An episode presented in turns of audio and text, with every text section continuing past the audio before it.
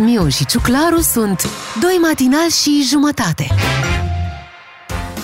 Începem o nouă dimineață împreună și vă spunem tradiționalul deja. Bună dimineața! Bine le zici tu, Bea, cu Beatrice, Ciuclaru și Miu.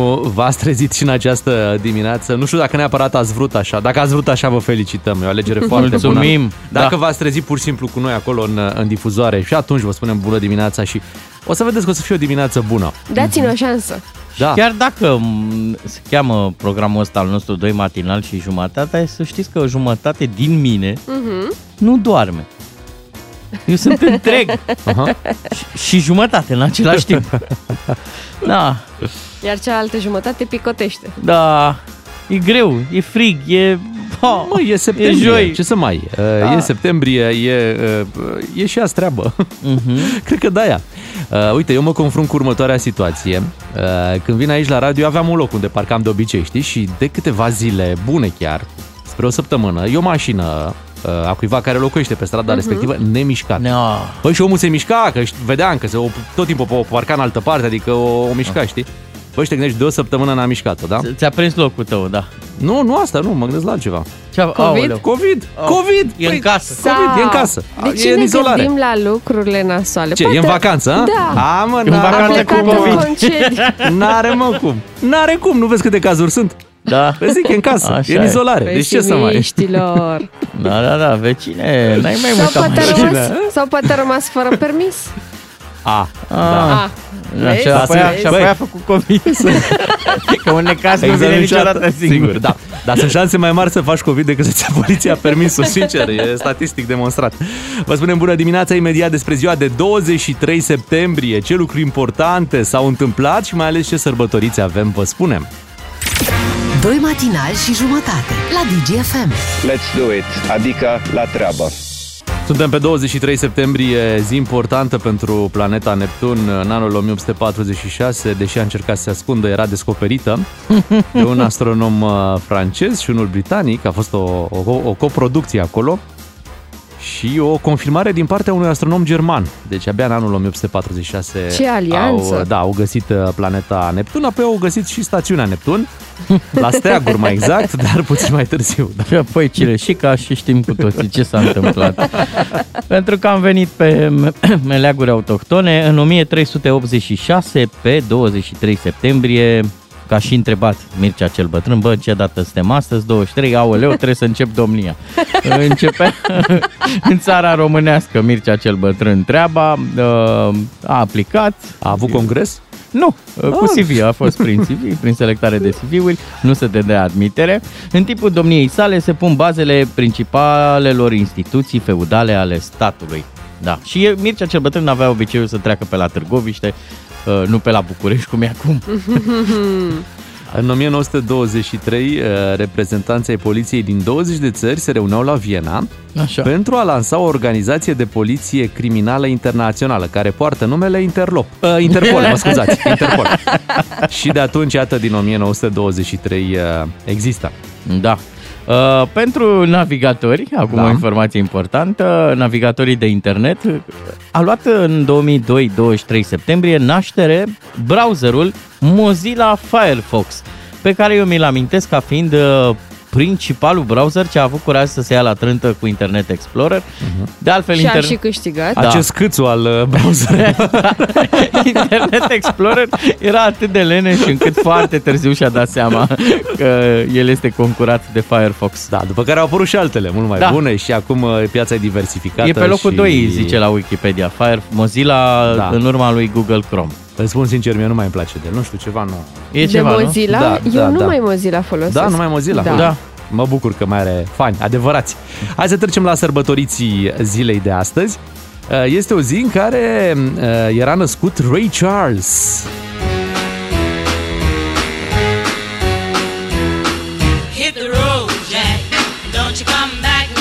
Ray Charles, născut în anul o mie nouă sute treizeci.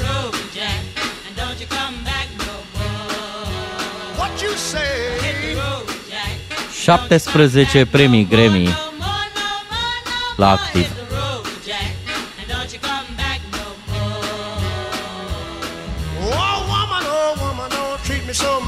Dacă veți avea ocazia, după o zi încărcată de lucru, să vă puneți filmul Ray, o să descoperiți acolo un artist cu o viață destul, destul de zbuciumată. Ray Charles a început să-și piardă vederea la vârsta de patru ani și a devenit orb la șapte ani din cauza glaucomului. Dar asta nu l-a împiedicat să aibă o carieră de foarte mare succes și o avere de șaptezeci și cinci de milioane de dolari. Wow! Da, a murit în două mii patru. Și a fost numit geniul. Iar Frank Sinatra spunea despre el că este singurul geniu adevărat din show business. Hmm. Hai să revenim în România, pentru că pe douăzeci și trei septembrie este născută și Sofia Vicoveanca din Bucovina. Și las-o așa! De, ea s-a născut la Cernăuți? Acum în Ucraina.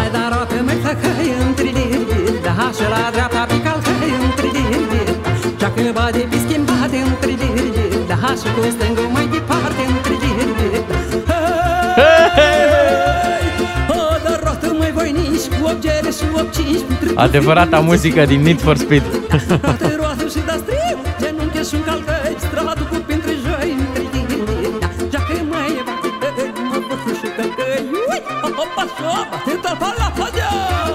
Iau, stalpa la podea, pedal to the metal. La mulți ani pentru Sofia Vicoveanca. Astăzi este și ziua lui Julio Iglesias. Voiam să spun că mă uitam pe, un pic pe biografia Sofiei Vicoveanca și are peste șaizeci de ani de carieră. Noi nu avem șaizeci de ani de viață, dar păi de carieră. Da. Așa e, împreună. Hai să mergem și la Julio Iglesias, tot pe douăzeci și trei septembrie și el. Zi bună pentru muzică. E tata lui Enrique, nu? Da, da, da, și mai are și alții. Și Julio Iglesias Junior. Știți, povestea, a jucat și fotbal, dar i-a dar plăcut nu, mai mult muzica. A jucat și fotbal. A fost portar la Real Madrid, nu oricum da, fotbal. Da, dar s-a accidentat, parcă, nu asta da, e povestea. El vrei la Steaua. Mai ar fi bun acum. Nu? Oh, ce bun ar fi la Steaua. Și la șaptezeci și opt, cât împlinește azi, da, ar fi bun. Ar juca cu casa închisă.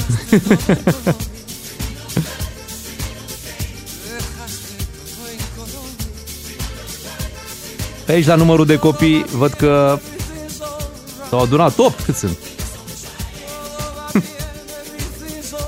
Și sunt și câteva spații. Da, dar adică lăsate mai... liberă, că se mai poate completa. Ai, la vârsta asta? Da, de ce nu?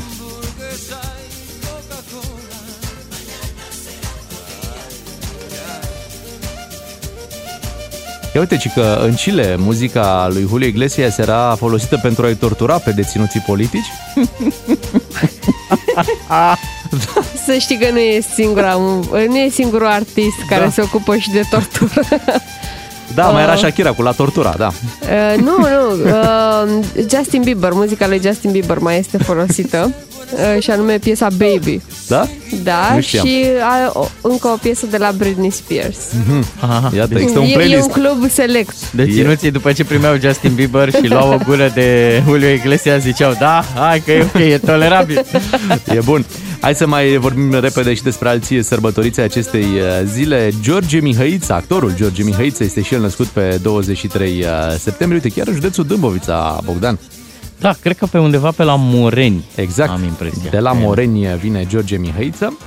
uh, Bruce Springsteen. Ia uite ce avem aici. Bruce Springsteen, The Boss, așa îi se spune. În o mie nouă sute patruzeci și nouă a născut la New Jersey.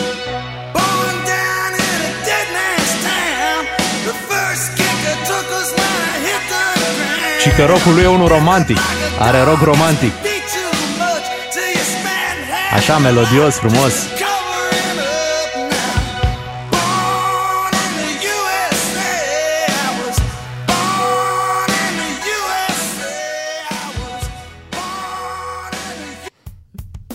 Tot, tot el. Da, da, da. Trecem acum prin, da? prin, prin album. Facem un păi, free from one. M-ați oprit din datul din cap. Ca să... Le știi pe toate, Beatriz? Nu le știu chiar pe toate. Ăsta, zic o blasfemie? E mm. Bono al americanilor, nu? Cred că un pic mai bun decât Bono.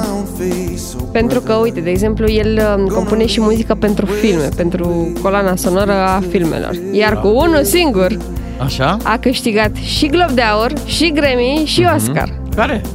Philadelphia, cu Tom da. Hanks. Uite, chiar piesa asta îți place, nu? Foarte mult. Pentru trăși și prinși acum în trafic.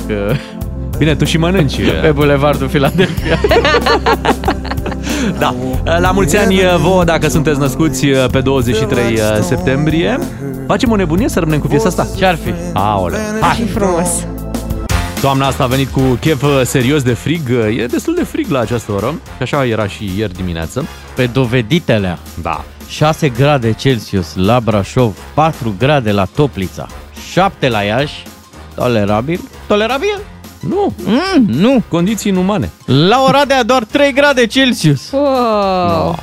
No. Și frumos în Oradea, deci, dar da. nu, nu te poți plimba la temperatura asta. În schimb, la Constanța se pot închiria lejer șezlonguri, sunt nouă grade Celsius. Și la noi la fel, în București. Da, mm-hmm. Aici e caniculă. Da, te duci la strand.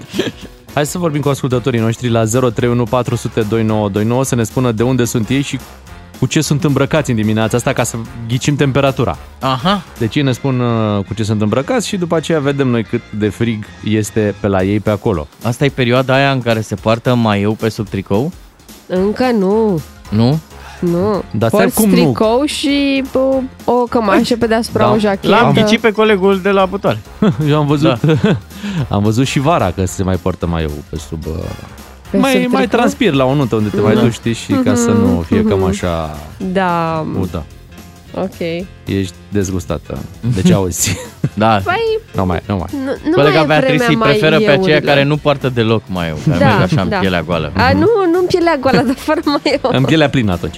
Hai să mergem la Ionuț. Bună dimineața. Ionuț, de unde ești? Bună dimineața. Dimineața. Bună dimineața, Beatrice. Bună dimineața, băieți. Dimineața. De unde ești, Ionuț? Din Arad. Din ok, Arad. Spune-ne cu ce ești Din îmbrăcat Arad. Și noi zghicim temperatura. O șubă foarte groasă. Oh, o șubă? șubă? Deja la... Sunt decât, sunt decât uh, trei grade. Wow. Asta trebuia să spunem noi. Da. Trebuia să uh, la, Lasă-ne să ghicim, să ghicim okay. trei grade la Arad acum. Da, trei? Am ghicit? E bine, e bine, găsește repede ceva să te încălzească, că nu se mai poate. trei grade în septembrie. Dan din Dâmbovița, bună dimineața. Dan, ne auzi? Vă aud, vă aud. Ia zi-ne mai exact cum ești da. îmbrăcat. Și stai să auzim de unde din Dâmbovița, că e mare Băi, județul ăsta. Din nordul, de la nord, Aha. nordul județului. Așa. Spre munte. Cu ce ești Aha. îmbrăcat? Băi, sunt foarte bine îmbrăcat. Așa, pot și tu... vă spun că ea de la Brașov s-a alintă cu șase grade. Deci laudă. Deci, deci zic că sunt cam alintă așa. Păi hai, ai, ai geacă de iarnă pe tine? Bineînțeles. Deja nu de iarnă? Asta, nu, aia, nu aia de schi, dar am trei straturi care să țină aerul. Mamă. Vorbim patru deja de... două grade, aș zice eu. Minus unu? patru. patru grade, da. Ok, e, era să zic că e acceptabil, dar nu e deloc acceptabil, e nasol. Mă, ne pare mă, rău. Mă, după douăzeci de grade, optsprezece douăzeci de grade ieri. Da, da, da, să treci la patru grade e destul de... Uh... E interesant. Da. Rușine vremea, rușine. Să nu se mai întâmple. Îți mulțumim pentru telefon. Abia aștept congresul meteorologiei. Imediat o să fie. Să alegem o dată pe cineva la vreme. Hai la Diana, să vorbim cu Diana. Bună dimineața! Bună dimineața! Nața. De unde ești, Diana? Din Timișoara. Ok. Spune-ne cu ce ești îmbrăcată și noi o să ghicim temperatura din Timișoara. Păi încep așa de la picioare, am bocanci, okay. bluză pe gât și am scos geaca de iarnă. Ai scos-o Doamne. deja și o porți sau doar ai scos-o să o pregătești? Am scos-o și eu și port. Bluză. Eu zic undeva stai, la... Stai, stai. Da. Ia zi. Deci bluză cu pelancă, da, pelancă da. da. Și niște da. bikini, o frumusețe în dantelă. Nu? Nu cred că am auzit așa ceva, dar în sfârșit no, no. îți las fantezia da, să meargă mai departe. Da, eu zic cinci grade. Eu zic șase. Uh, hai să zic și eu patru. Câte grade sunt? Două jumate. Două oh, jumate, exact ca matinalul nostru. Băi, deci, în Timișoara, două grade și jumătate. Îți mulțumim, Diana, pentru, te pentru telefon. Atât s-a putut. Dă nevoie să nu te credem direct, să verificăm, că mi se pare foarte puțin, dar se poate, da. Aproape uh, de limita înghețului. Da, uite, pe... la temperaturile astea, cred că ar trebui să dea drumul la căldură primarul, nu? Cred că a dat, a dat din... Cine? Dom- Dominic Fritz, nu? Dominic da, Fritz, da. Și nu-ți da, grade da, da. românești. Vă mulțumim că ne-ați sunat și ați jucat alături de noi treaba asta. Spune-ne Vremea. cu ce ești îmbrăcat și noi spunem câte da. grade ai. Am văzut acum o memă pe Facebook, un așa, calorifer, da. era așa spart între doi trei elemente și în interiorul caloriferului făcuse cineva o sobă. Oh, deci se poate, da. Hai să ne pregătim de iarna. Winter is coming, dar vin și știrile la ora șapte. Revenim și noi după cu esențialul zilei. Bună dimineața! Doi matinali și jumătate la Digi F M. Bucureștiul este în scenariul roșu. Asta înseamnă că în zilele următoare vor intra în vigoare noi restricții. Nu vom mai putea merge la golf. uh, a, ba nu, vom putea merge la golf. Dar sunt niște modificări legate de spațiile astea publice, unde fără certificat verde nu se va mai putea uh, intra.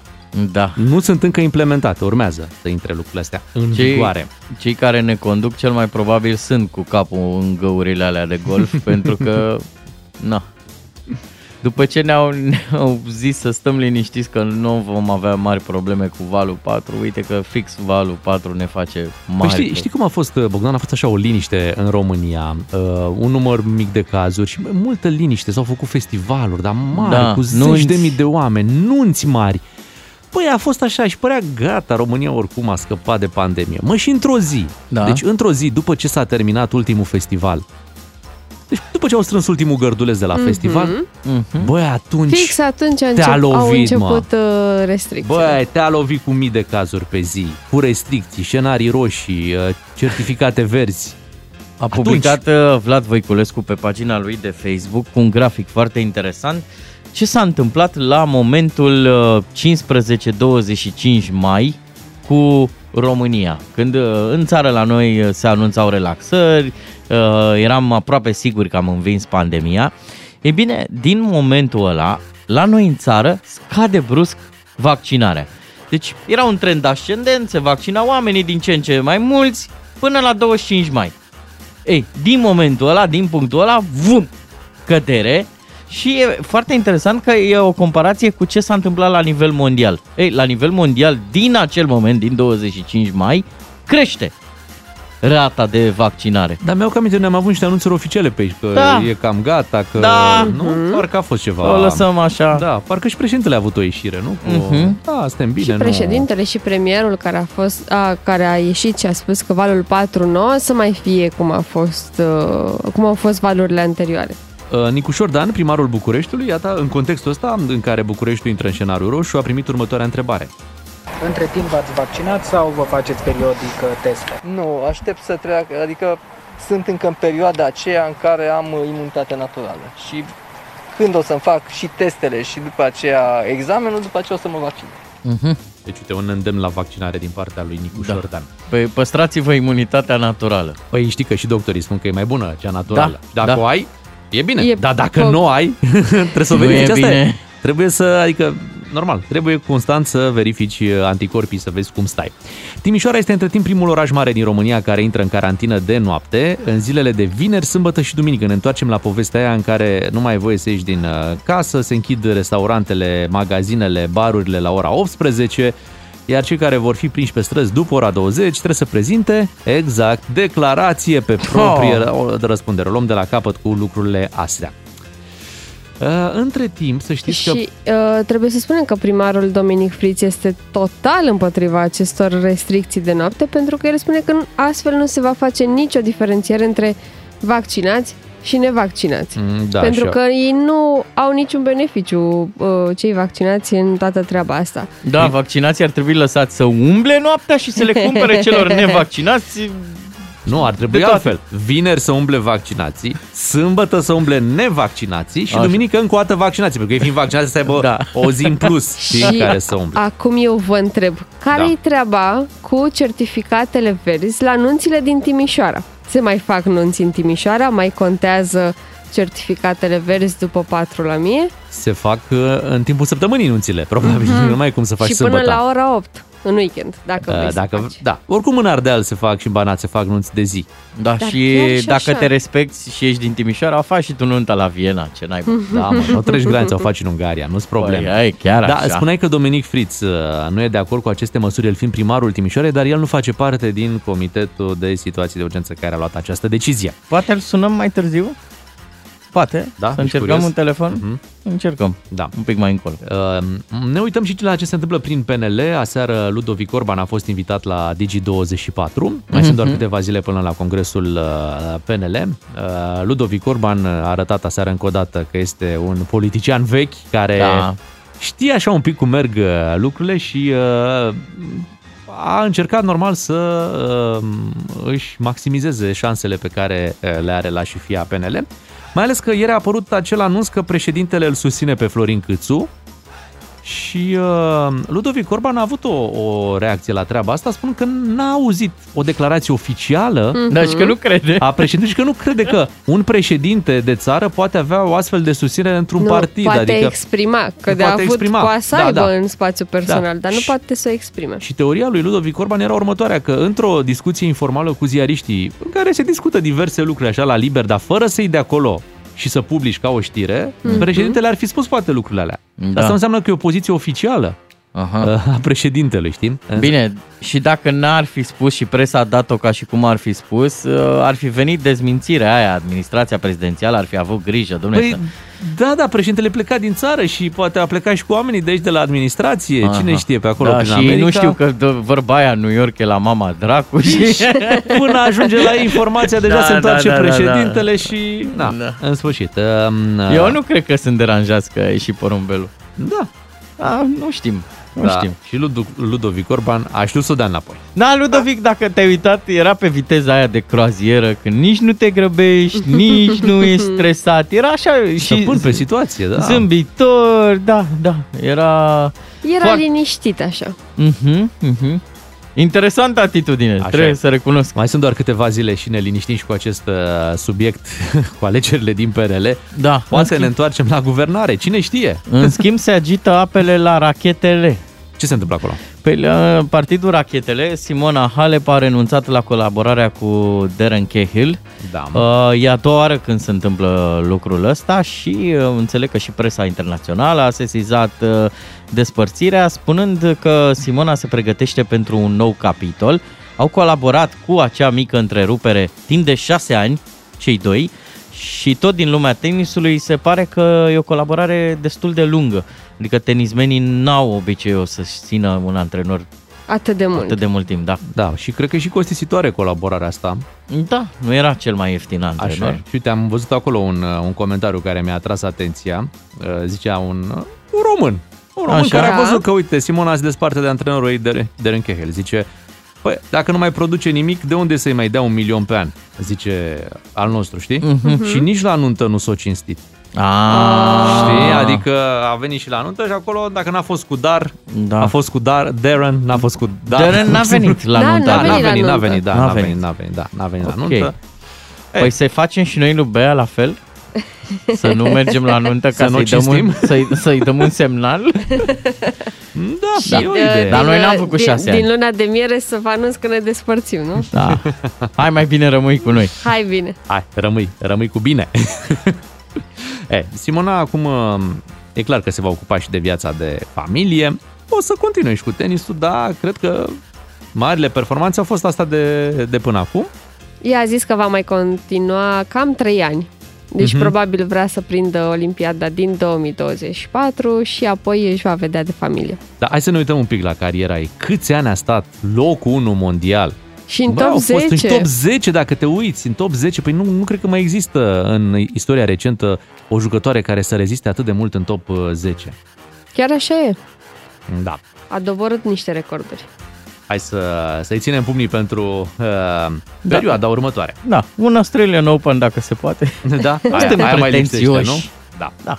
șapte și optsprezece minute, ne întoarcem la muzică, rămâneți cu Digi F M. Bună dimineața! Un serial cu de toate, doi matinali și jumătate. Aici este Digi F M și astăzi avem Ziua Internațională a Curățeniei. Mm, ia da. Să mă uit prin mail-uri. Mamă, mamă, ce e aici? Vă mai ocupați de curățenie? Uh, nu se pleacă de acasă? Adică nu e ca o... Ba da, ba da, ba da. E ca la Revelion. Cum să pleci de acasă? În păi ziua curățeniei? Faci la tine acasă, îți petreci la tine acasă ziua curățeniei? Păi dacă e ziua curățeniei, trebuie să faci curățenie la tine acasă, nu? Ah, păi okay. Nu, nu. Sau voi, voi cum faceți? Noi avem oameni. Da. Adică soții. Și nu numai, nu neapărat, nu. Și copii, nu, și care oameni ajută. Care, oameni care fac curat pentru noi. Am înțeles. Da. Nu vă implicați în curățenia Deloc. De acasă? No. Noi ne, ne implicăm în dezordinea de acasă. Uh. A, da, acolo poți conta pe noi, poți conta că lăsăm la întâmplare hârtii, da. Prostii. Doamne, ce eroine uh. aveți acasă. Vedeți dumneavoastră în lumea baronilor? Noi nu, nu obișnuim. Vai de mine. Uh, un geam spălat și voi? Aoleu, doar la mașină. Oh. Geam, să speli geam, de ce, de ce să-l speli? Că n-a plouat pe geam. Pentru că se murdărește. Eu n-ajung, Beatrice, asta sunt da, foarte mic. Asta da. Mie mi se povestește ce e dincolo de geam. Uh-huh. Da, nu, pe cum să-l spăl? Păi dacă pic pe partea ailaltă. Șlietul de tine. Plus că și realitatea o vezi mai bine printr-un geam murdar. Da. Nu e adevărat. Da, mă, mai am o întrebare. Ok, nu faceți curățenie, dar da. Măcar o păstrați, mă, păstrați ordinea? A, ordinea. Să ordine. Zicem, uite, ca să fim foarte sinceri cu tine, poate că nu știm să o păstrăm cum trebuie, uh-huh. da, dar o apreciem. Adică, adică vă place să stați în curățenie și în ordine? Atunci da, da, da, când te întorci acasă și s-a făcut curățenie, da. s-a Unor se S-a făcut, fa- așa, da, magie, face. Spiriduși. Da, eu mereu zic, ia uite ce frumos e pe aici. Da, niciodată n-a fost așa frumos. Da, s-a făcut curățenie. Și la ordine eu zic, băi, țin ordinea mai bine ca ieri și mai puțin ca mâine. Adică e un proces în desfășurare, de, de învățare pe parcursul uh-huh, vieții, uh-huh. cum să păstrezi ordinea. Dar zi-ne despre tine, Beatrice, da. Ești pasionată de curățenie? Îți place să faci curățenie? Nu sunt pasionată, dar o fac pentru că trebuie. Adică, ah, uite... Auzi, au băgat aspiratorul. Ridică un pic piciorul aici, da? Așa. Uh, marți am făcut curățenie, uh-huh. de exemplu. Chiar când? Preferați în weekend sau în timpul săptămânii? În timpul săptămânii, normal. Ca să am weekendul liber. Bravo. Ai observat? Cum gândești. Există expresia aia, dragostea se face minim doi și da. Curățenia trebuie neapărat să fie celălalt plecat de acasă? Uh, Nu-mi place treaba asta, să fie celălalt plecat de acasă, pentru că am eu mai multe de făcut înseamnă. Da, dar, da, pe de altă parte, zi, curci, atunci zi. Când a, sunt singură a. acasă și locuiesc cele patru săptămâni singură, mergi ață. E atât de curățenie. Asta și plus că și tu faci, băi, nu te încurcă nimeni, tu le știi rostul, mergi șnur cu curățenia, știi de unde încep, din baie până în... Eu ai am înțeles tău. Asta, noi nu dar... nu vrem să intervenim, să stricăm. Dar bărbații când... strică, strică în... N-ai ce să strici a, când strici, ai cu aspiratorul, că, că nu deranjezi pe nimeni. Am văzut că au apărut aspiratoare de-astea tip robot, care fac singure, îți da, cartografiază... Da, dar alea doar întrețin, nu, sunt, nu le poți e, folosi nu sunt, lasă așa. Că le poți, acum o să apară ceva să spele geamurile. Și te lovești Sper. De el prin casă, măi, Bea, și mai rău te enervezi și îți pierzi mm. concentrarea, nici nu mai știu unde. Dar unde am pus cârpa aia? Păi și nici mai poți să ștergi geamurile cum le ștergeau odată, că nu mai sunt ziare. Mm-hmm. A Aoleu, dispărut da. Printul. Da. Erau foarte bune Știai ziare. Știai că așa se șterge geamul? Uh, tu crezi că noi glumim, nu? Nu, știu ha. Că se șterg cu, cu pe... ziare, dar există da. Niște cârpe speciale pe... care nu lasă scame. Nu e adevărat. Noi cum lucrăm Ziar. În presă cu ziarul, sau șervețele, prosoape din acelea de hârtie, foarte și... bune. Da, mă, dar un ziar e cât mai un ziar. Uite, dacă mă ia acum, dacă mă ia un jurnalist... Cât e o pâine, cât e un ziar, nici nu știu să răspund. Spor la curățenie, dacă chiar astăzi de ziua curățeniei. La mine să știți, chiar astăzi. Astăzi? Da, azi e ziua și de curățenie, de ziua curățeniei. Voi fi plecat de acasă, uite, merg cu ciuclarul la o cafea după, că... după radio. Da, duc copilul, se mai poate merge la cinema? Uh, uh, patrula cățelușilor? Da, da, da este merge. În acțiune. Da. Ai Chase. Frumos. Mi-am pus Chase și pe Waze, deci e foarte bine. Avem știri la șapte și jumătate, revenim după, mai facem curățenie până atunci. D G F M. Nu mă gândeam vreodată că lupta internă dintr-un partid poate să fie atât de spectaculoasă cum este acum lupta asta din P N L și îmi plac argumentele celor care îl susțin pe Ludovic Orban. Deci președintele îl susține pe Florin Cîțu ca premier. Nu avea cum să da, zică că da. Îl susține ca președinte al partidului, încălca Constituția. Da. Asta îl obligă și pe Klaus Iohannis. Acum nu pot să-mi zic că, ba nu, nu mă refeream. Mă refeream că îl susțin la partid, că da. Chiar încalci Constituția. Și nu? Cum se iau oamenii acum de Klaus? Păi bă, când tace nu e bine acum, că la ales. Vorbește, da, vorbește, nu e bine. Tot nu e bine. Oh. Hotărâți-vă. Da, tot mai bine la golf. Da, hai să... ce? Se aude? Sau trebuie da, să-l faci și liniște da, la golf ca să se concentreze jucătorul. Cum? Ce? Mi s-a părut că s-auzi ceva. A intrat? N-a intrat. Nu. E acolo, pe margine. Este. Uh, imediat, uh, hai să mergem în Timișoara. Spuneai tu că ar fi drăguț să vorbim cu Dominic Fritz. Da. Hai să încercăm să-i dăm un telefon, să vedem uh, ce restricții intră în vigoare în Timișoara și cum poate primarul care nu e de acord cu restricțiile să gestioneze această situație. De data asta sper să nu se mai aplice vorba aia cu azi în Timișoara, mâine în toată țara. Pentru că, uite, în Timișoara este primul oraș care intră în carantină de noapte, pentru că este în acest scenariu roșu, cum mi se spune. Cum ar zice Pițurcă, da, e o șanse. Să sperăm că nu, totuși. Totuși, totuși. Carantină de noapte pentru vineri, sâmbătă și duminică, pentru că s-a depășit incidența de patru la mia de locuitori. Magazinele, restaurantele, barurile, cafenelele se închid la ora optsprezece. Bine, cafea e bine să nu bei oricum uh-huh. după ora optsprezece. Iar cei care vor fi prinși, cum sună asta, vor fi prinși da. pe străzi după ora douăzeci, trebuie să prezinte acea declarație pe proprie răspundere. O știți prea bine, ne-am confruntat cu ea. Da. Și în primăvară și în toamna trecută. Declarația ce era până la urmă? Îți dădeai voie singur tu, să tu? ieși din casă. Da. Găsi da. niște motive legale stipulate de da. o... Da, bun. Hai să-l salutăm pe primarul din Timișoara, pe Dominic Fritz. Bună dimineața! Bună dimineața! Ața, mulțumim! Dimineața. Am văzut că sunteți împotriva acestor măsuri. Ce o să faceți acum? Pentru că lucrurile stau așa cum le-am prezentat. Acum, eu n-am să fac decât să respect legea și uh, să respect această decizie cât timp stau în picioare, dar eu sper foarte mult ca guvernul să revină asupra acestor reguli, pentru că nu se poate să tratăm în această situație vaccinații la fel ca și nevaccinați. Nu există un motiv pentru cineva care este vaccinat, care s-a vaccinat tocmai ca să se miște mai libere, uh, acum din nou să trebuiască să stea în casă după ora opt, sâmbătă sau duminică, uh, nu, nu există nicio justificație pentru asta. Spuneți-ne, vă rog, ce se întâmplă cu nunțile, cu evenimentele programate în weekend? Pentru că, până la urmă, certificatul verde s-a introdus tocmai pentru a putea fi folosit la astfel de evenimente. Exact, asta este și întrebarea mea și este o lacună foarte clară în uh, această hotărâre de guvern care a stabilit aceste reguli. Deci nu este clar momentan uh, dacă uh, nunțile, botezurile și așa mai departe se pot ține, pentru că interdicțiile se referă, do- se referă doar la magazine, la baruri, restaurante și așa mai departe. Deci e foarte clar că asta nu este un sistem care poate să funcționeze, mai ales că acum, na, Timișoara, într-adevăr, este primul oraș, dar o să urmeze alte orașe în următoarele zile. Uh, rata de infectare crește foarte rapid uh, și e urgent nevoie să se schimbe aceste reguli. O să folosesc un clișeu. Ați avut vreun dialog instituțional pentru a exprima aceste obiecții? Adică le-ați transmis și pe vreun canal oficial? Nu, pentru că eu nu mai fac parte din Comitetul Județean pentru Situații de Urgență, care a luat această decizie, dar chiar și Comitetul Județean pentru Situații de Urgență nu poate decât să constate un prag automat. Asta este problema cu aceste hotărâri de guvern, pentru că au stabilit niște praguri automate și la nivel local doar se constată. Premierul ieri a spus că a fost o decizie luată la nivel local, dar nu este corect, pentru că, într-adevăr, așa cum e făcut sistemul acum, în momentul în care atingi un prag anume, automat intră în vigoare sau Comitetul Județean automat trebuie să impună niște măsuri și, încă o dată, acest val cu care ne confruntăm și care este serios, e foarte serios, noi nu mai avem niciun pat liber în Timișoara și aproape niciunde în România nu mai sunt paturi libere atei. Dar acest val este un val al nevaccinaților. Noi, în spitalul nostru de boli infecțioase în Timișoara, nouăzeci și șapte la sută din internați în luna septembrie sunt nevaccinați.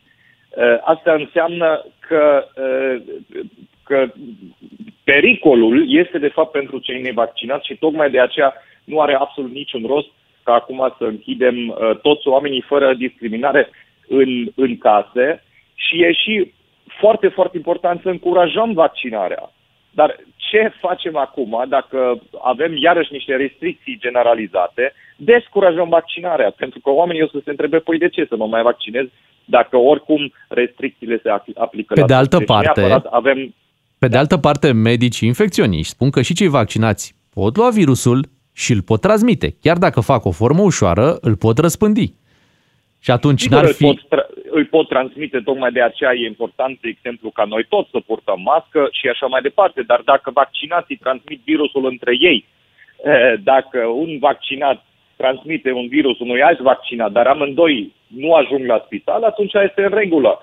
Um, și atunci putem să putem cumva să controlăm această pandemie. Dar pentru asta, într-adevăr, avem nevoie să fim o rată de, de vaccinare, să avem o rată de vaccinare mult mai mare decât acum, iar pentru asta avem nevoie să încurajăm vaccinarea și să nu impunem restricții pentru toată lumea la fel. Dar pe de altă parte ne putem trezi și cu situația în care după ora douăzeci, să spunem, doi vaccinați se întâlnesc în Timișoara, transmit virusul de la unul la altul, iar unul dintre cei care a luat virusul duce acasă a doua zi, în timpul zilei, când și nevaccinații au voie peste tot, și îl dă mai departe, nu? Se transmite. Bineînțeles, acum noi nu putem să oprim uh, pandemia pur și simplu așa și cât timp uh, încă avem șaptezeci la sută sau, sau șapte sute șaizeci la sută din populație nevaccinată, nu o să se oprească acest virus. Asta este realitatea. Ați vorbit cu premierul? Și, și nu, nu am vorbit cu premierul, cred că alții uh, au... Uh, au această posibilitate, dar poate premierul ascultă și în dimineața asta. Uh, și, dar încă o dată cred că această problemă nu este doar o problemă în Timișoara, va fi o problemă pentru multe orașe în România în zilele următoare uh, și cred că nu este uh, metoda corectă să combatem această pandemie. Vă mulțumim, Trebuie domnule da, Dominic Fritz. Și sfatul meu este că aceste obiecții să ia totuși o formă legală, adică până nu le puneți într-o eu știu, într-o contestație, într-o petiție trimisă... O scrisoare autor... deschisă chiar. Da, până la urmă, adică, ok, vă exprimați opinia la noi la radio, dar cred că în calitate de edil trebuie să faceți și un document oficial. Știți care, care este experiența mea după un an în primărie și cu administrația românească? Așa. Hârtiile sunt foarte răbdătoare. Am făcut foarte multe hârtii, am trimis cu, în multe spețe, cu multe probleme, adrese și așa mai departe. Din păcate, doar atunci când spui ceva în public, când vorbești la radio, la te ve, când spui ceva pe Facebook, când există o presiune publică, doar atunci miști lucrurile okay. și uh, documentele o să dispară foarte repede într-un sertar la un funcționar undeva, într-un minister. De-aia e important, cred că, să avem o dezbatere publică despre aceste lucruri, pentru că sunt lucruri care nu trebuie rezolvate de funcționari, și de uh, un consens în societate. Bun, vă mulțumim pentru discuția din această dimineață. Am stat de vorbă cu primarul Timișoarei, Dominic Fritz. Uite, din păcate, Timișoara și aici e, e prima care uh-huh. dă, uh, dă startul la așa ceva și o discuție care va trebui uh, să fie purtată în România dacă se aplică aceleași reguli și pentru cei vaccinați și pentru cei nevaccinați, pentru că e clar că la restricții se va ajunge, se răspândește foarte ușor uh, această nouă tulpină. O situație pe care n-am anticipat-o, dar nu poți să te gândești nici că e o formă de discriminare pozitivă, pentru că aduți aminte cum era întoarcerea din Grecia.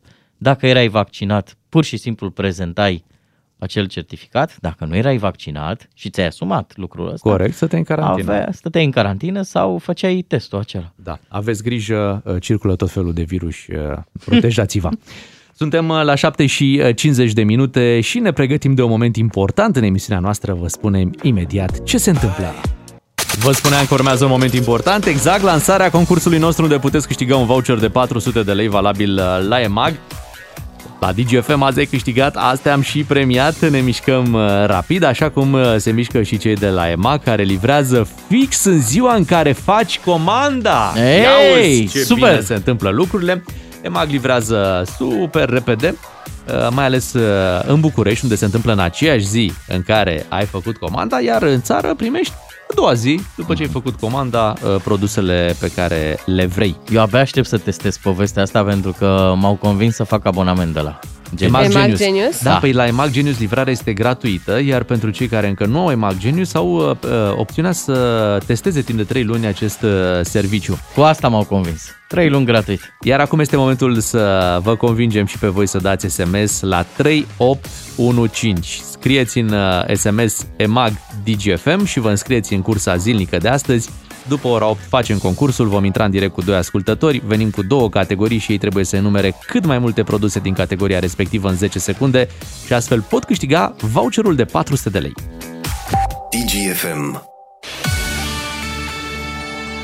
Sunteți cu Digi F M, bună dimineața, doi matinal și jumătate aici, Beatrice, Șuclaru și Miu și imediat un voucher de patru sute de lei pe care l-avem la concursul nostru. Plus o geacă de iarnă. Trebuie. Da, știi de ce? A venit, mamă, o surpriză Ia. pentru ascultătorii ăștia. O să avem ceva mai târziu un invitat. Da. Deocamdată atât vă zic despre el, că a venit în geaca de iarnă. Prima, prima folosire pe anul ăsta. A fost azi, pe douăzeci și trei da. septembrie, să ținem minte ziua și hai, după emisiune ne, ne ducem și noi să montăm cauciucurile de iarnă. E momentul să ne pregătim. Până atunci, hai să ascultăm Irina Rimes. Bună dimineața! Este momentul să ne ocupăm de premiul din această dimineață. Avem un voucher de patru sute de lei. Poate fi folosit pe EMAG și uh, puteți să vă cumpărați de acolo orice vreți, pentru că știți foarte bine că pe EMAG uh, găsiți orice. Ia dă-mi-l mie să-l țin eu. Ia ține-l tu aici, dar îl ții pentru câteva secunde, pentru că va ajunge ah. la unul dintre ascultătorii noștri. Concursul se desfășoară în tandem. Avem doi ascultători pe care îi și salutăm acum. Adrian din Comănești, bună dimineața! Ne auzi, Adrian? Ne auzi, Adrian? Neața, neața, da, da. Da, da, da, da, da. Margareta din da, Săcele, da, da. Bună dimineața, Margareta! Bună dimineața, bună dimineața! Margareta, uite, îți prezentăm un, un băiat bun, pe Adrian din Comănești, vei concura Pare împotriva bine. lui. Vă zic și bancul cu Beethoven, e? rapid. Alo, familia Beethoven? Da, da, da, da! Cred că e a doua oară când elizi săptămâna a, treia. asta. A treia oară. O să anunțăm pentru fiecare dintre voi o categorie și în timp de zece secunde cât veți avea la dispoziție trebuie să numărați cât mai multe, să spunem, cât mai multe fie produse, dacă e vorba de produse, fie cât mai multe lucruri din categoria respectivă. Dar aveți doar zece secunde la dispoziție să țineți cont de acest lucru și cele zece secunde încep în momentul în care aflați care este categoria voastră. Adrian, o lăsăm pe Margareta prima, da? Okay. ok. Pentru tine, Margareta, te concentrezi, da? Da, da. Categoria, da, da, da, da, da, da. Categoria este, și fii atentă că ai zece secunde după ce auzi numele categoriei, prăjituri. Uh, făină, zahăr, uh, esență de rom. Prăjituri. Uh, pră- a, prăjituri. Păi, ceva prăjituri din astea. Uh, a descompus o prăjitură. Praf de copt, dolzie, uh, tatao. Stai, stai, stai. Asta nu ne-aștept. Cred că nu ne-am înțeles bine. Noi n-am văzut-o da. pe asta venind. Da, da, da. Uh, la capitolul prăjituri, adică ne gândeam să enumeri prăjituri. La mandină. Prăjitură cu vișine, prăjitură cu caise, tort... Uh, Or... produsele acestea de pe mare. Da, tu ai vrut să faci, am, am înțeles, tu ai vrut să prăjitură. faci corect, o prăjitură din, din mai multe, din mai îi multe mai dăm produse. O categorie, sincer. Da, da. O să-ți mai dăm o... bine. Îți mai dăm o, o categorie. Atenție, categoriile pe care noi le anunțăm n-au neapărat legătură cu ce găsești pe EMAG. Sunt Așa. categorii generale și tu enumeri produse din acea categorie, Cate... da? Produse sau, da, produse, lucruri, lucruri obiecte. Da, obiecte din acea categorie, ok? Da, da. Hai, mai încercăm uh, o dată. Oricum, foarte bună prăjitura pe care o pregăteai tu acolo. Mi-a plăcut ce ingrediente ai ales de pe EMAG. Acum, hai să îți dăm altă categorie și categoria este, fii atentă, nume de flori.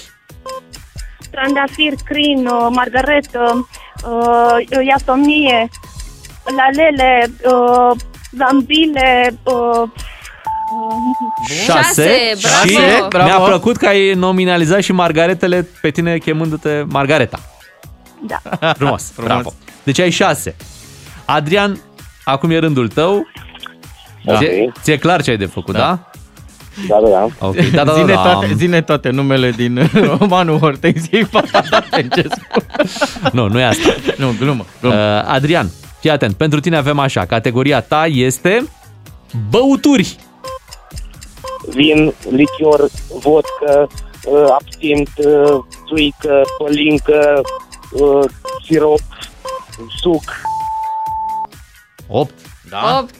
Da. Margareta, bravo. Să știi că au fost opt. L-am da. nimerit pe Adrian aici, a știu să enumere. M-aș nimerit. Da, s-a băgat bine sirop. Vă băuturi. Da, acolo la sirop. Da. Sirop. Da, și acum aș, aștept și ceata de iarnă de la Bogdan. când, când ai zis sirop, toți din studio au făcut. Sirop? De ce sirop? Dar în sfârșit, acolo, băutură, n-ai, n-ai ce faci. Oricum, ai zis opt. Da. Și, dacă, și dacă scoate în siropul tău, rămân șapte și ai da. câștigat. Uh, Margareta, îți mulțumim uh, că ai participat la concursul nostru. Te mai așteptăm să ne trimiți prăjitura când e gata. Da, cum să nu, cum să nu, mare drag. Iar pe tine, Adrian, te felicităm pentru cei patru sute de lei, ți-i trimitem acum. Uh, uite-te tu într-un de o geacă de, de geacă, da? Da, da, da. Să te bucuri de, de premiu și încă o dată felicitări. Mulțumesc.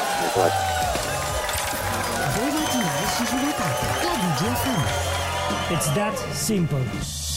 Vrem, nu vrem, colectarea selectivă a gunoailor vine peste noi și e bine să fim pregătiți pentru așa ceva, să nu ne împotrivim, pentru că e pentru mediu și... Ce, am fost selectat undeva? Da, la plastic. Mai bine, mai bine la da, plastic. Da, da, da, da, da. da. Decât la carton. Da, acolo mă duc eu. Bea, tu? Eu, sticlă? Nu, aș fi zis Bogdan Ciuclaru la sticlă. Ah, la sticluță, la esențe. Esențe mici. Da, da, cu, da, în, da. Cum, cum, cum era? Esențele tari se țin în sticluțe mici, știi? Mm-hmm. Asta spune oricine are sub unu șaizeci. Da, așa este. De aici începe discuția. Avem, uite, o știre, autoritățile din Bistrița-Năsăud au angajat opt inspectori care vor verifica tomberoanele caselor din întreg județul mm. Bistrița-Năsăud să vadă dacă oamenii respectă uh, colectarea asta selectivă a poliția tomberoanelor. Exact, oamenii vor intra în gunoaie. Sunt oameni cu experiență, inspectori cu experiență care uh, se pricep la, la gunoi, au mai căutat pe acolo și în trecut, probabil. Mm-hmm. Captain Planet. Da, vor împărți și amenzi pe care le arunci la hârtie după uh, pentru cei care nu respectă. Bine, scopul este în primul rând de a educa oamenii da. și de a le spune, uite, ai făcut greșit, n-ai pus petul care trebuie, petul ăsta nu se reciclează sau folia asta alimentară, de exemplu, nu se reciclează și așa mai departe. Și e foarte bine să începem să educăm oamenii. Văd că știi multe pe subiect, așa că dă-ne câteva detalii. De ce folia nu se reciclează? Folia alimentară intră da. în contact cu alimentele. Aha. Da. Și, și pe aia o arunci unde? La gunoiul clasic. E foarte greu să o speli, pentru că se reciclează produsele care sunt curate. De exemplu, bei o sticlă de suc la da. pet, da? Da. Uh-huh. Uh, nu poți să o pui direct în tomberon. Pe trebuie bune? Să clătești înainte. N-am știut treaba asta. Da, da. Dacă e de apă, nu mai trebuie, că e apă. Da. Da, dar la dar suc, trebuie, bere, toate astea uite, care exemplu, sunt la pet. Dozele, dozele, dozele de suc, la fel, trebuie curățate înainte. Uh, șam- uh, sticlele de șampoane, iar nu toate se pot recicla, dar alea care se pot, pentru că au, fiecare are un cod acolo. Și trebuie doar să verifici codul după o listă pe care o găsești pe internet. Hmm. Dar uh, șampoanele și detergenții și așa, uh, bidoanele uh, trebuie la fel, uh, clătite înainte, lăsate la scurs, ca să nu mai existe alte substanțe păi în Păi așa înăuntru. Ne descurajezi dacă de ne spui. Păi e foarte că, complicat. Păi gândește-te un pic. Uh, să zicem că tu vrei să colectezi uh, uh, selectiv. Da. da? Uh, și ți-ai amenajat uh, în bucătărie sau unde ții tu gunoiul niște alți saci pentru, pentru acest lucru. Da? Am văzut asta într-o casă, dăm voie să te completez. Am văzut la cineva, am fost în vizită.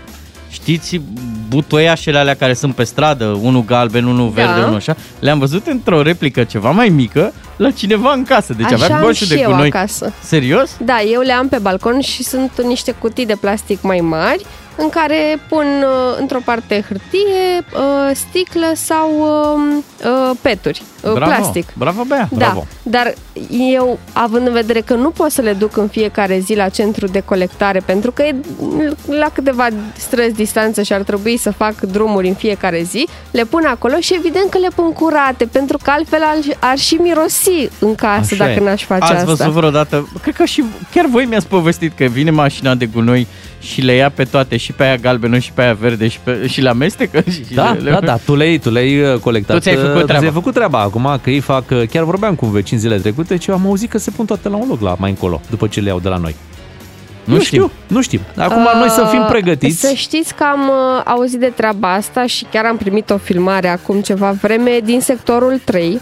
Uh, nu știu dacă poate s-a rezolvat între timp, dar nu mi se pare normal ca oamenii dacă aruncă gunoiul în tomberoanele speciale să le pui pe toate la un loc. Dar eu le duc direct la un centru de colectare. E nu, bravo. Că la în sectorul șase nu avem tomberoane speciale. La noi s-au făcut deja primii pași, colectăm plasticul, deci uh-huh. într-un tomberon se pun doar sticlele de, de plastic, uh-huh. cartonul în alt tomberon și restul la grămadă în gunoiul general. De exemplu, Instagram-ul E la plastic mai mult, clar. Da, e mult plastic da, acolo. Da, da.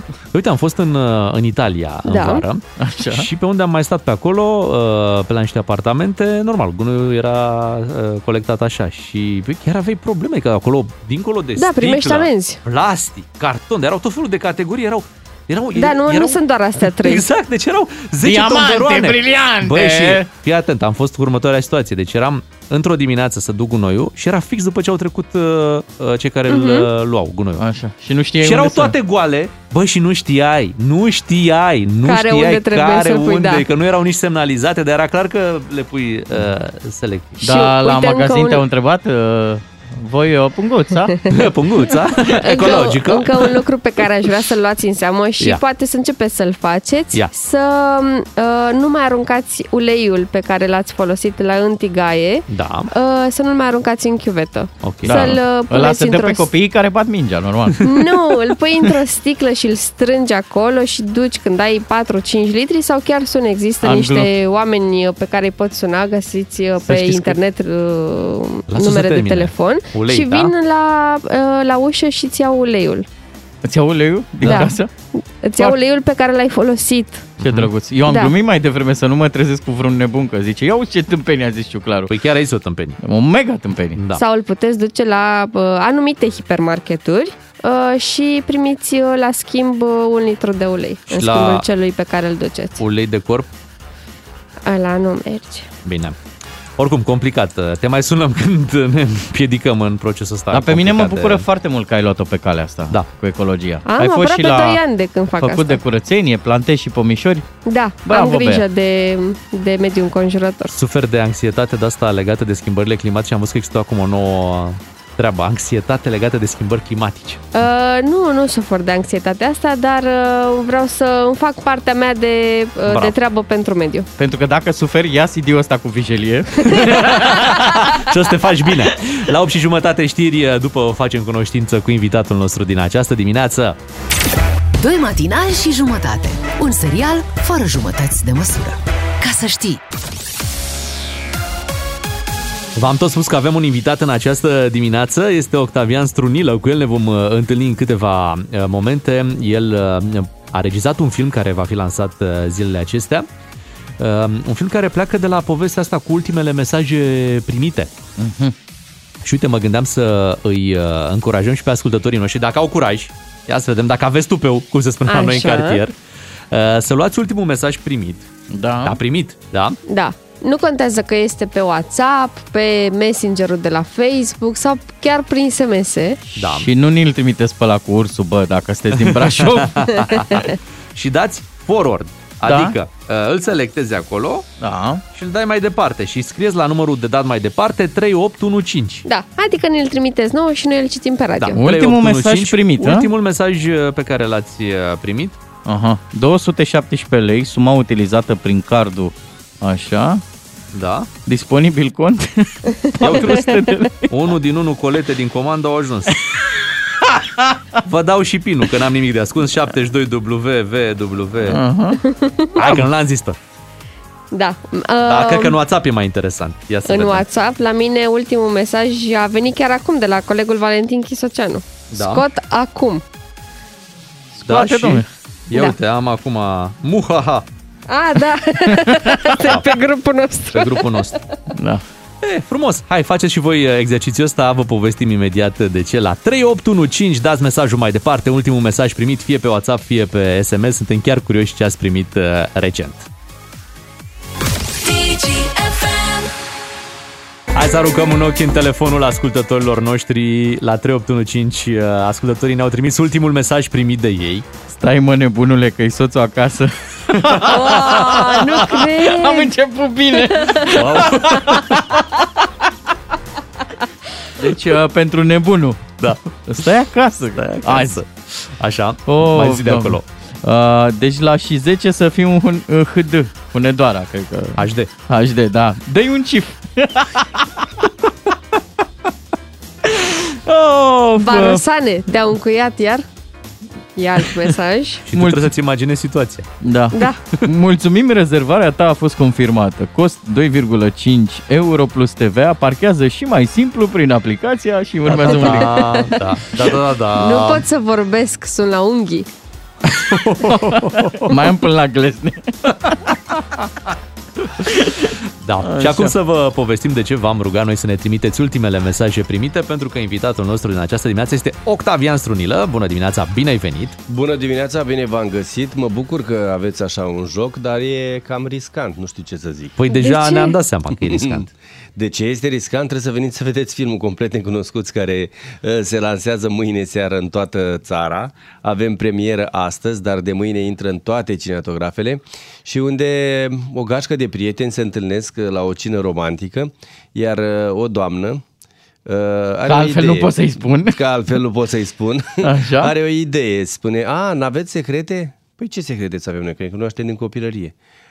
Atunci hai să punem telefoanele pe masă și tot ce primim în seara asta, mail-uri, WhatsApp, mesaje, citim cu voce tare sau vorbim pe speaker. Oh, oh. Și de aici se duce totul dracu, cum se zice. Da, este viața personală, viața privată și viața secretă, știi? Viața publică, așa cum zicea uh, Garcia Marquez, că orice om are o viață publică, una privată și da. Una secretă de tot. Da, dar noi suntem prea bătrâni să mai avem viață secretă. S-o crezi tu. S-o crezi tu. În filmul ăsta, eu trebuie să recunosc că am trișat un pic, am uh-huh. văzut versiunea franțuzească. Dar nu ai trișat deloc, că toată lumea a văzut Hamlet și încă mai merge la Hamlet. Aha. Toată lumea a văzut Romeo și Julieta și toate filmele de dragoste de pe acest pământ sunt făcute după aceeași rețetă. Ca să-l citez pe Dem Rădulescu, despre ce-i vorba în Romeo și Julieta? Doi se iubea și părinții nu-i lăsa. Deci despre doi se iubea și părinții nu-i lăsa este vorba în toate filmele de dragoste de pe acest pământ. Uh-huh. Și în continuare oamenii merg la film. În Complet Necunoscuți este vorba despre această poveste uh, reluată în peste douăzeci de țări. Adică un film care a intrat în cartea recordurilor pentru că are un scenariu beton. Imaginați-vă că până și noi românii, care n-am făcut așa ceva, care nu practicăm acest tip de remake. Da, câte remake-uri românești ați văzut voi până acum? Eu vreau să zic că nu vreau să îmi asum asta, aceste cuvinte. Eu aș vrea să facem la Titanic, de exemplu, da, când la... dispare flota. Da, asta, adică, da, bă, un iceberg românească. Da, dar noi nu mai avem vapor. La noi a dispărut tot. Da, da nu, nu, nu vreau să spun pentru că nu cunosc, nu, nu sunt bine informat, dar eu nu știu un alt, deci ar fi primul, primul remake. remake. Dar ce te-a apucat nu, atunci? Nu știu. Dacă e primul. Tocmai pentru că această poveste este fenomenală. Pleacă dintr-un punct în care pare că toate lucrurile sunt ok, că oamenii beau un pahar de vin, sunt uh, într-o seară liniștită, la o cină normală, și totul se, se duce uh, înspre o direcție, dar într-o formă atât de comică și dramatică în același timp, încât e, e halucinant. E... Da, a fost adaptat scenariul pentru România sau merge pe rețeta... Nu, nu l-am făcut în italiană. Nu, a fost adaptat pentru că automat noi avem românii umorul nostru, noi avem românii felul nostru de a iubi, felul nostru de a fi geloși, felul nostru de a petrecere. Bine, sunt și mici, de exemplu, cu ăștia... mici și bere. Nu? Nu, francezii nu. Se întâlnesc acolo la un da. Pahar de vin, aia bănuiam că românii. Da, da, să știi că și la noi acum oamenii la, românii la se întâlnesc tec. La un pahar de vin, la o, un pișcot din ăsta mai... Nu se mai întâlnesc ca pe vremuri, numai la uh, fleica aia de uh-huh. porc și micii pe grătar. Au început să, să fie și la noi uh, seri frumoase, ca în Complet Necunoscuți filmul nostru. Îți dau o idee pentru partea a doua a filmului? Da. Deci e pandemie. Mhm. Uh-huh. Întâlnire la guvern. Da. N-au voie prea mulți în cameră. Uh-huh. Cu toate astea unii sunt acolo fără mască. Uh-huh. Consumă diverse. Da. Trabuc, whisky, alea, alea. Și la un moment dat pun telefoanele pe masă. Oh. Și începe al doilea da. război, al treilea război mondial. Da, uite, tu ai zis de pandemie, dar filmul a fost făcut chiar în pandemie, nu? Da, el, eu, vorba lui Gabi Răuță, eu cumva am avut norocul să fiu tot timpul pe val. În valul unu m-am gândit să, să fac piesa de teatru. Nu m-au lăsat să o fac, adică nu ne-au lăsat să o, să o facem pentru că nu se putea. Am abandonat ideea, după care în valul doi am zis, dar de ce să abandonez ideea și să nu fac eu de fapt din textul ăsta chiar film, adică nu adaptare, piesă de teatru, spectacol. Și m-am apucat de, de film, iar în valul trei, în februarie, ne-am apucat de filmări și uitați că în valul patru îl lansăm. Îl lansați. Foarte frumos. Da. Da. Ne, ne mai rugăm o cheadă pe mesaje. Bună Ia seara, zi. Sunt băiatul de la Rupea care v-a sunat astăzi după amiază pentru lada frigorifică. Să știți. Suntem da. cu Octavian Strunilă în această dimineață. Filmul ai spus că de mâine intră în... Filmul de mâine, mai multe informații, ca să nu vorbim mm-hmm. foarte mult astăzi aici pe pagina de Facebook Complet Necunoscuți și Instagram Complet Necunoscuți, acolo aflați tot programul. El intră uh, cam în toate... cinematografele din țară. Chiar dacă suntem la cincizeci la sută, chiar dacă suntem doar cu cei vaccinați, puteți avea acces la, la, la film, puteți merge la, la mall să vedeți acest film. E genul ăla de film care se vede cu gașca și după aia se merge la, la un pahar de vin sau se, se merge la, la râs și la discuții, pentru că e, e chiar mișto, e comedie. În sfârșit avem de a face cu o comedie palpitantă, o comedie care te ține cu sufletul la, la gură și nu mai puteți să spuneți chestia aia, a, că noi nu avem scenarii cum erau odată. Te deranjează dacă filme. Zic despre el că e genul ăla de film uh, comercial, da. uh, de văzut în weekend? Da, da, uite, da. Îl deranjează, vezi? Nu, da, te deranjează. Nu, nu, nu, nu mă deranjează, știi de ce?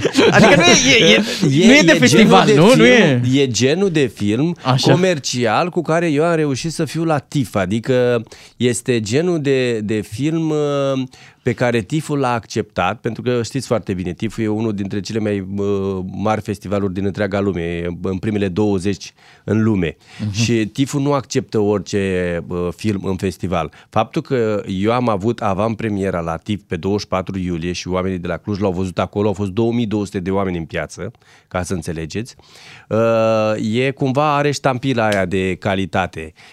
Calitate însemnând, da, dom'le, ăsta e un film. E, e, e cinema. Nu e o chestie și au luat niște băieți niște camere de filmat și au făcut ceva și au zis am scos un film.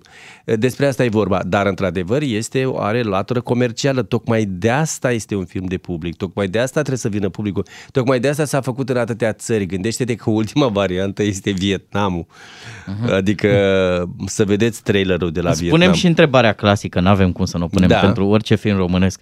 Se aude, domnule? Adică au, asta, asta vreau să vă spun, că filmul nostru chiar se aude. Yeah! Deci fără subtitrare, fără... Fără subtitrare, Genial. se aude și știi de ce se aude? Pentru că am filmat într-un platou, absolut okay. tot filmul este în platou, sunt câteva scene afară în mașină și pentru că am avut condiții foarte bune de filmare, iar să știți voi că filmele acelea în care nu se aude, unele dintre ele, sunt pentru că și regizorii își doresc, pentru că vor să fie foarte aproape de reale, aproape sine verite. Dom'le, uh-huh. tu când îl vezi pe unul într-un colț acolo că bombăne ceva, uh, auzi exact ce zice? Nu, uh-huh. bănuiești. Da. De multe ori asta își dorește regizorul, să nu-i el mai ațipește acolo și nu vrea doar. să fie deranjat. Hai să mai facem un test, deci se aude și uh, două întrebări. Se văd blocuri comuniste care stau Unu, să cadă? Atenție! Deci, nu. filmul ăsta este un film glamour. Un film... Deci fără ciorbă, fără... fără... ciorbă, da, cu pulpe de rață, cu scorțișoară, cu Bun. vinuri de toate, de la rozet până la cele mai bune vinuri cu brânzeturi, platou de brânzeturi. Un film românesc. Ai film Dragoș Bucur în el? N-ai. Andi Vasuleanu, ai? N-ai. Nu, nu. Uh, cine nu. mai era? Mă? Ăsta, văru, mă cheamă Pavlu. Pavlu, nu, nu, deci nu. trebuie văzut filmul ăsta pentru că sunt puține. Este un film cu oameni care, care au, au lucrat foarte mulți ani în teatru și în televiziune. Uh-huh. Vorbesc de Leonid Doni, uh, Anca Dumitra, Andreea Grămoșteanu, uh, Alexandru Conovaru, Gabriel Răuță, Ada Galeș, uh, da, câștigătoare Uniter, uh, și eu uh, și eu apar și Katia Maria Tănase, fetița. Uh, da, sunt niște oameni noi, pentru că și la, la TIF, când am fost, directorul festivalului mi-a spus, băi, e foarte mișto că filmul ăsta vine cu niște fețe noi pentru film. Uh-huh. Pentru că ne-am tot obișnuit să-i vedem pe actorii noștri, care sunt foarte buni, dar la nesfârșit, eu i-am luat pe ai mei, din preajma mea, din, din jurul meu. Și au făcut o treabă foarte bună și în același timp ei sunt maestri în comedie. Adică dacă, imaginați-vă că vă spun ceva, ăștia care v-ați uitat la mine acum vreo zece cincisprezece ani, că deja au trecut, și ați râs la serialele respective. Imaginați-vă că uh, cei care vă uitați la uh, serial la Las Fierbinți și râdeți de Leonid Doni, de Anca Dumitra, Gianina și cu polițistul, uh, de Grămoșteanu, care mergeți la teatru. Imaginați-vă că oamenii ăștia toți s-au unit și au făcut o comedie, dar o comedie de data asta după un scenariu care a rupt în întreaga lume, care te ține cu sufletul la gură pentru că are o poveste extraordinară și curge într-un fel. Gata, ne-ai convins. Ce fel de comedie este complet necunoscuți și chiar merită, pentru că nu o să o vedeți prea curând în, în mediul online, pentru că o să țin cu dinții să apară cât mai târziu uh, uh, uh, pe zona asta de, de, de, streaming. de online, de streaming, pe streaming, da. Pentru că ne dorim să, să, să vadă oamenii filmul în cinema. Pentru mai multe minute de publicitate, chiar avem publicitate. Asta doi. Mulțumim, Octavian Strunilă. Cu mare plăcere, complet necunoscuți de mâine, filmul. Peste tot în țară. Intri și la Calup, dacă vrei, că dăm jingle-ul de publicitate și mai, și mai zici. Da. Noi ne apropiem de ora nouă, vin știrile, după știri ne auzim cu Radu Paraschivescu. Doi matinali și jumătate suntem noi, Beatrice, Ciuclaru și Miu, și pentru că este joi, ne auzim astăzi și cu Radu Paraschivescu. Bine ai venit, Radu! Bine v-am găsit! Imediat ne apucăm de treabă, vorbim despre ce se mai întâmplă prin politică. Avem acest congres P N L peste câteva zile, mm-hmm, și după aia ne liniștim cu toții, sperăm, nu? După... Să vedem. Să vedem dacă va fi așa. Și uite, vrem să-ți mulțumim și pentru ce ne-ai adus luni. Aha. Da, da, da, hai că facem toate lucrurile astea imediat. Bună dimineața! Dă volumele la maximum. E Radu Paraschivescu la Digi F M. Ca să știi. Cu volumele la maxim, Radu Paraschivescu alături de noi. Radu, să știi că, uite, nu mai reușim să-l scoatem pe colegul Ciuclaru din uh, mesajele ascultătorilor. I-am rugat așa pe ascultători să, să dea mai departe ultimul mesaj pe care l-au primit. Uh-huh. Aha. Să-l Dar... trimită către noi, ca să da. vedem un pic ce mai primesc oameni. Chiar au venit mesaje interesante, uite... Yeah. Klaus, tocmai a scăzut prețul unui produs care te interesează, set Crosse Golf Pro. Mulțumim. Oh, suntem ascultați și la New York, fii atent. Uh, încă un mesaj primit. Mulțumim că în sfârșit ni l-ai schimbat pe șeful gărzii de mediu, semnat niște băieți, știi tu care, de lângă deșeurile. Wow, frumos. Marcele, sunt în față pe avarii, lasă-mă să intru la loc în partid. Nevinio. Oh. Na. Ce ziceți? Trebuie să mesaje. și ghicim de la cine sunt. Da, nu. A, nu? No, exact. Bine, bine. Acolo e clar. Da, Radu, uite, avem în weekend acest congres P N L, din cauza căruia vedem că de o lună... Știai că e congres P N L? Erai imposibil să nu afli. Oricât ai, ai fi vrut să rămâi decuplat, să prindeai de veste la un moment dat. Da, da, să te ocupi doar de fotbal sau ceva, mm-hmm, tot auzeai da. că e un congres care ține puțin țara în loc. Și în, în, în, în lumina acestui congres, ieri a apărut o știre cum că președintele și-a exprimat susținerea pentru candidatul Cîțu. Mm-hmm. Da, uh, pentru Florin. Pentru Florin. Așa sună. Da, pentru Florin, corect, pentru Florin. Uh, iar domnul Orban, care a fost aseară invitat la Digi douăzeci și patru, a zis că probabil uh, susținerea pentru domnul Florin ca premier. Uh-huh. Pentru că n-ar da. putea un președinte de țară, care normal trebuie să fie da. echidistant, să susțină un candidat la președinția unui partid. N-ar putea, ce-i drept. Constituția prevede niște lucruri, dar nu e prima dată când un președinte își depășește atribuțiile. Dar nu cumva aveam acum un președinte altfel? Nu erau vremurile în care aveam un președinte un pic diferit? Aveam un președinte altfel, avem și o țară altfel, să știi, din multe puncte de vedere. Și avem un congres care confirmă vorba veche, ferește-mă, Doamne, de prieten, că de dușman mă fere singur. Oamenii ăștia au pornit împreună la un drum care se anunța spinos și care, ce să vezi, chiar a fost spinos și este în continuare, și continuă ceva care începe să semenea tradiție, nu neapărat în cadrul P N L-ului, în general în politică. Un partid uh, se auto-împarte și devin pleacă din el aripi, aripioare, ciozvârte, tot felul de asemenea structuri. Să ne aducem aminte că P N L-ul a avut o aripă tânără în anii nouăzeci, să ne aducem aminte că a existat o, un P N L Uh, Rusu Patriciu, să ne aducem aminte de desprinderea lui Călim Popescu-Tăriceanu din P N L și așa mai departe. Sunt multe lucruri. Au mai fost și alții care s-au lipit de alte formațiuni, prin urmare nu e o surpriză. Povestea este că noi suntem cei care decontează. Deci aici e uh, toată grija mea. Da, vreau să trag atenția, e o notă interesantă în știrea asta care a apărut despre mm-hmm. susținerea lui Florin uh, și acum pun și ghilimele, uh, Klaus Iohannis transmite următorul mesaj: îl încurajez pe Florin să continue și să nu se teamă. Da. Aveți idee cumva premierul stă pe întuneric, scumpindu-se foarte mult energia, adică de ce să nu se teamă? A făcut ceva sau n-a făcut ceva? Asta este o formă de descifrare a mesajului. Altă formă este să stea liniștit. Avem mijloace, avem pârghii, lucrurile sunt stabilite deja. Doar să culise, vină la congres și... Doar să se prezinte. Acum, straniu este că fiecare dintre cei doi candidați pare foarte sigur pe el. Fiecare este absolut convins uh, că va câștiga la, la congres și firește nu pot avea amândoi dreptate. Uh, și fiecare folosește muniția aflată la îndemână. Indiferent că muniția asta se cheamă relația proastă cu S R-ul, o relație care începuse trandafiriu, dar care s-a veștejit repede, fie că înseamnă valul patru cu tot ce comportă el din punct de vedere al pericolului în piață, în locuri publice, oriunde, există asemenea instrumente de luptă. Nu spune nimeni că o luptă politică trebuie să fie cavalerească. De cele mai multe ori nu e. Însă te întrebi dacă nu cumva, și eu am mai făcut, am mai pus întrebarea asta, te întrebi dacă nu cumva uh, votul devine nu ceva inutil, dar ceva care n-are absolut deloc importanță. Are la votul noi? De la alegeri. Le votul unde, de la unde alegeri, votăm noi, pentru da. Că, da, pentru că te uiți aici câtă meschinerie există, cât, cât dezinteres pentru ce se întâmplă în jur, pentru cei care totuși i-au adus pe oamenii ăștia la putere. Uh, și nu poți să nu fii, hai să nu zici indignat, dar măcar mâhnit. Ești obligat să fii. Uh, ai, pe de-o parte, l-ai pe Ludovic Orban, care spune uh, cota de încredere în P N L a fost mai mică uh, ca niciodată. Uh, îl ai pe Florin Cîțu, care spune de luni U S R-ul vorbește uh, și cu președintele partidului, dar va vorbi de fapt cu premierul, dar nu-i cheamă nimeni. Uh, da? Adică, sigur, alianța, ei, da, alianța ar fi bine să continue, dar nu neapărat.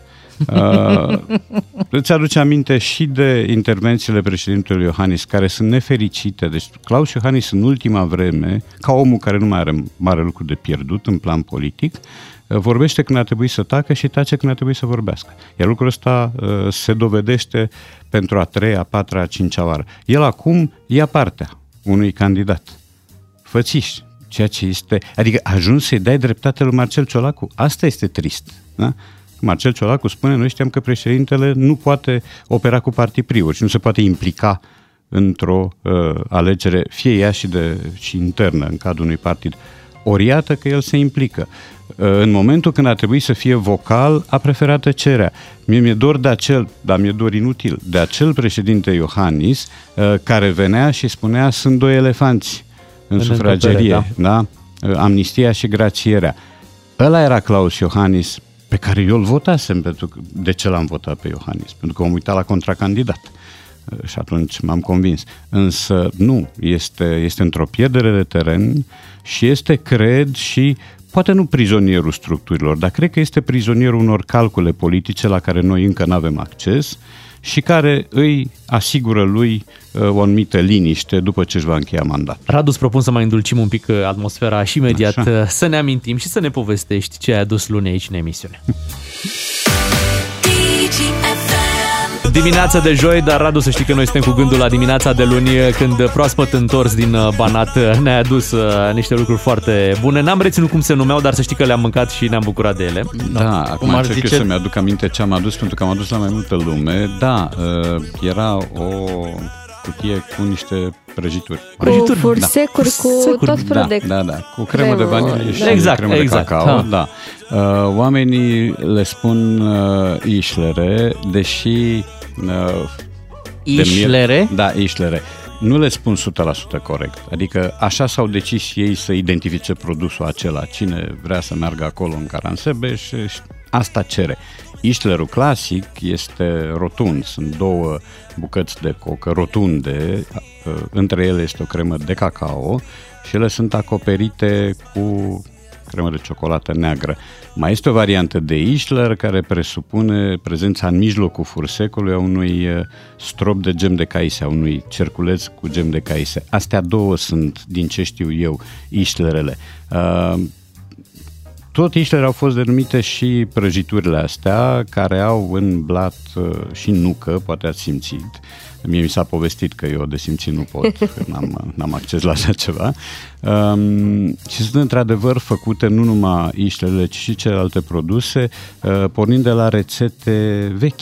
Deci oamenii de acolo din cofetărie au cutreierat prin ținut, prin jur au luat caietul mamei, caietul bunicii și au reprodus rețetele alea într-o cofetărie care nu arată grozav. Când te uiți așa la ea, nu... Nu e foarte glamour. Nu e, nu, nu e deloc.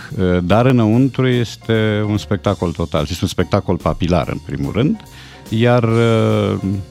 Cozonăcelul ăla se numește baigli la ei, are două variante, eu v-am dus varianta cu mac, cu mac se pare, da. Mai are și mai există acolo și o variantă cu nucă și produsul pe care n-am mai putut să vi-l aduc, dar data viitoare, căci tatonez o nouă deplasare, nu anul ăsta, anul viitor. Te susținem. Așa, mă sponsorizați moral. Da. Așa.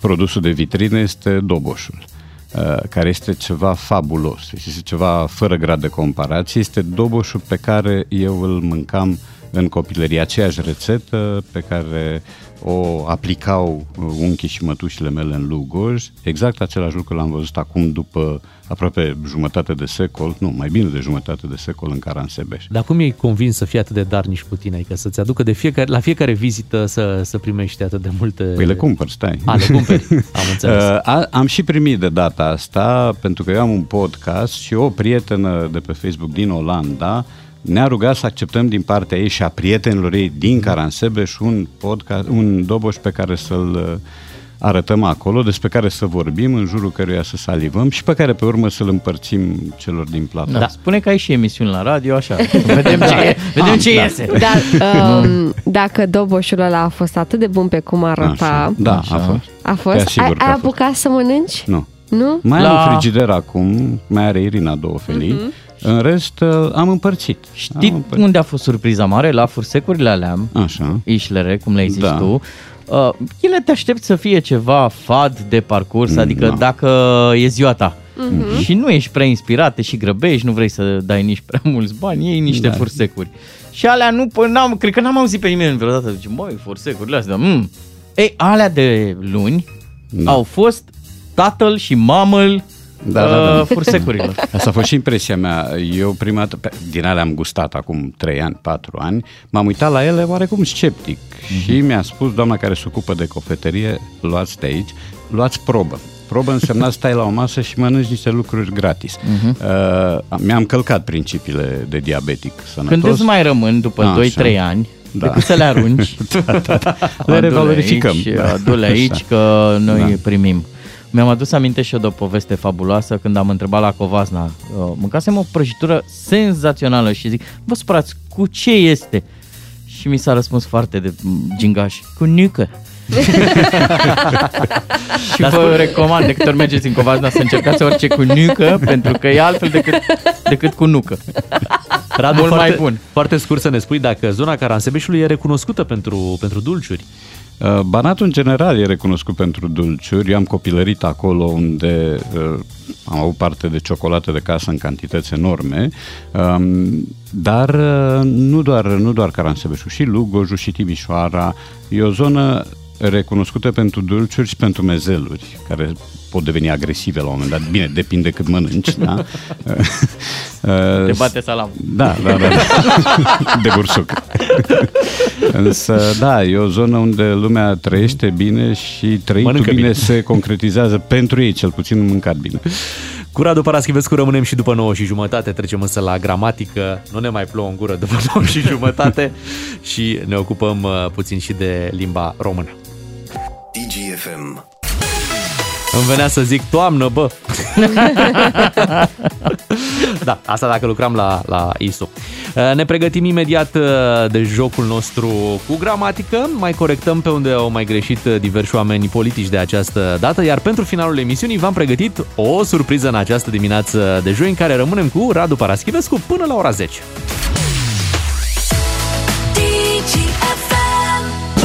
Ascultă-l pe Radu Paraschivescu la Digi F M, ca să știi cine vorbește greșit și cine a greșit vorbind.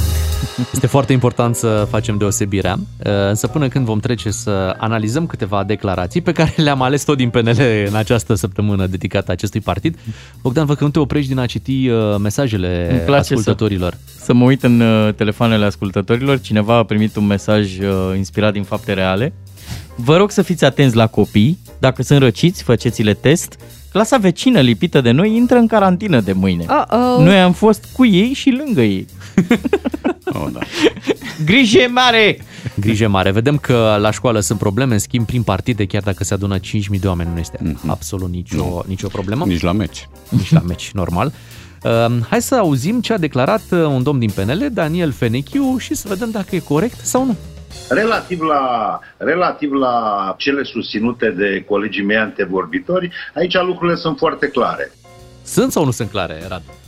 Hmm, relativ, relativ la, că ăsta doare. Da, e referitor la... Ah, referitor spunem, asta, da. I-a lipsit cuvântul. Dar sunt foarte mulți oameni, printre ei oameni de drept, care spun în raport de, în loc de în raport cu... Um, referitor cu, în loc de referitor la, deci au tot felul de uh, patinări de astea, de a bate de la sensul corect. Da, uh, relativ la sună prost. Referitor la, da? Sau uh-huh. în privința. Și tot pe Daniel Fenechiu îl mai avem uh-huh. cu următoarea declarație. Aceste fantasmagorii cu P N D L trei sunt doar niște pretexte. Deci fantasmagorii. Da, boala accentului, care este o boală gravă la noi, adică auzim caracter în loc de caracter, prevedere în loc de prevedere. Am, am încercat să-i conving pe unii oameni că prevedere e compus de la vedere. Noi spunem vedere, nu spunem vedere. Și atunci de ce spui prevedere? Fantasmagorii. Eu dăm și da. lui Exarhu pe asta. Fantasmagorii, da, în loc de fantasmagorii. Dar asta este o abatere... totuși mică, pe lângă, nu știu dacă mai țineți minte, cuvântul inventat de Florin Iordache, fantasgomanii. Nu mai țineți minte? Da, da, da, da. Deci a fost o combinație între fantasmagorie și gogomanie. Ah. Și a ieșit fantasgomanie. Da. Deci accentul e problema aici, e fantasmagorii. Bea și tu fantasmagonia.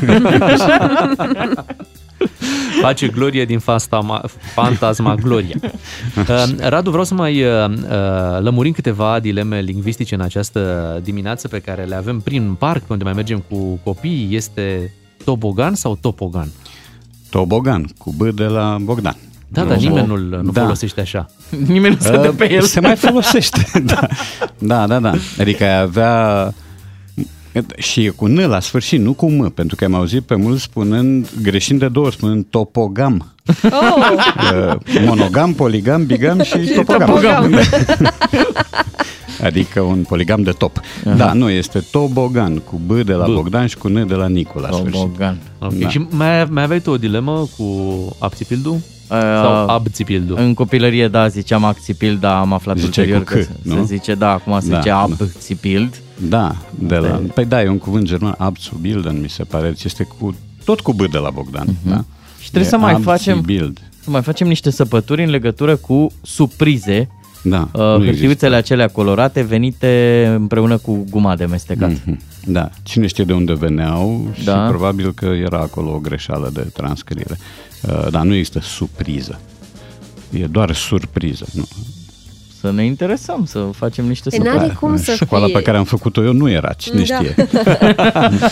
Tu ai făcut școala surprize, surprize. Da, da, da. da. Surprize, că noi la, Târgu, noi la Târguviște nu iubeam surprizele, pentru care aveam surprize. Da.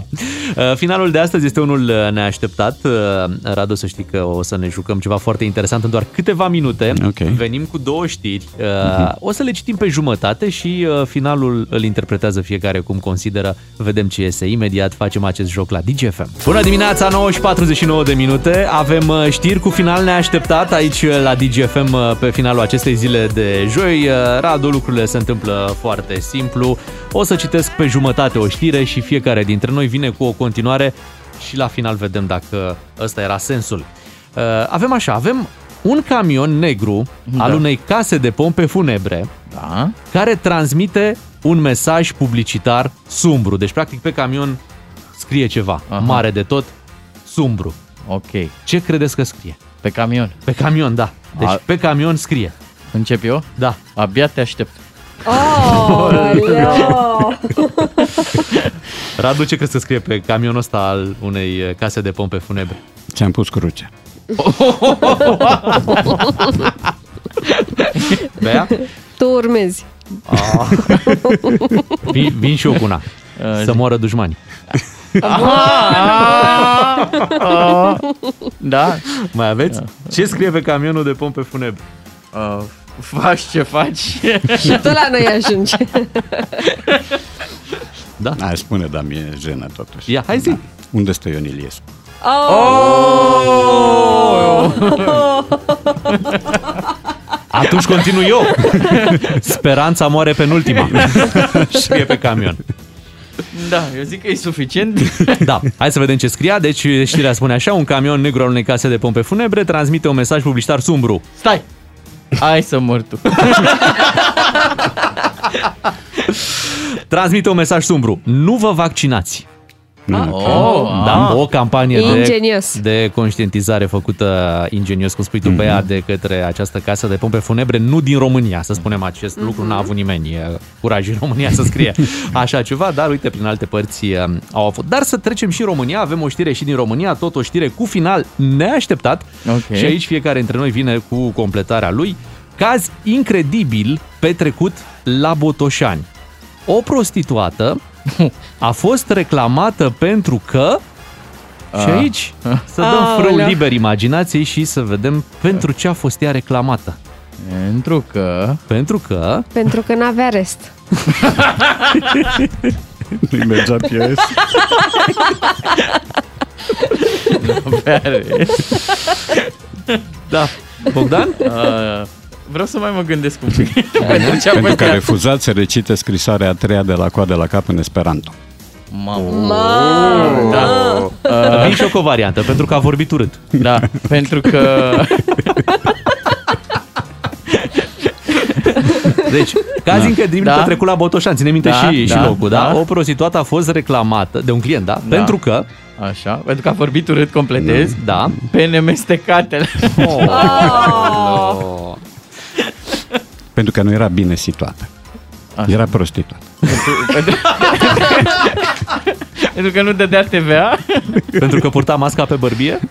Oh, okay. Da, da, da. Da. Uh... Nu ne mai fierbe. Nu, Care nu ne mai fierbe, da. Ce Hai că dacă mai interzi un pic răspunsul, ciuclarul o să-și dea drumul știu, la gură. Știu, știu, știu. Stai, țin-o, țin-o, rămâi acolo, rămâi acolo, Bogdan. Nu mai, gata, închideți microfonul. Da, era prea încleștat. Radu, Radu, vorbesc doar cu tine, vreau să nu mai... Pentru că Bogdan nu mai poate fi controlat. Așa. Caz incre- incredibil, petrecut la Botoșani, o prostituată a fost reclamată pentru că nu știe meserie. Na. Oh. Ai, mă, săraca. Da, măi, să facă, domne, școală. Și-au făcut-o de râs. A făcut-o de, de râs. Nu știe meserie. Da. Dar ce? Mânca litere. Eu v-am zis să închideți microfonul, văd că nu mă ascultă nimeni. Radu, îți mulțumim, ne reauzim luni Sigur. dimineață. O să fim după congresul, pe... o să fim da, mult mai relaxați, da, o să da, vezi, da. o să meargă lucrurile Noi, mult mai bine. Ei... Ei nu. Da. Era în internship. Potolește-te. Revenim mâine dimineață, tot așa cum ne știți, doi matinali. Doi matinali și jumătate, oameni buni. Beatriz, Ciuclaru, din păcate Ciuclaru și, și Miu.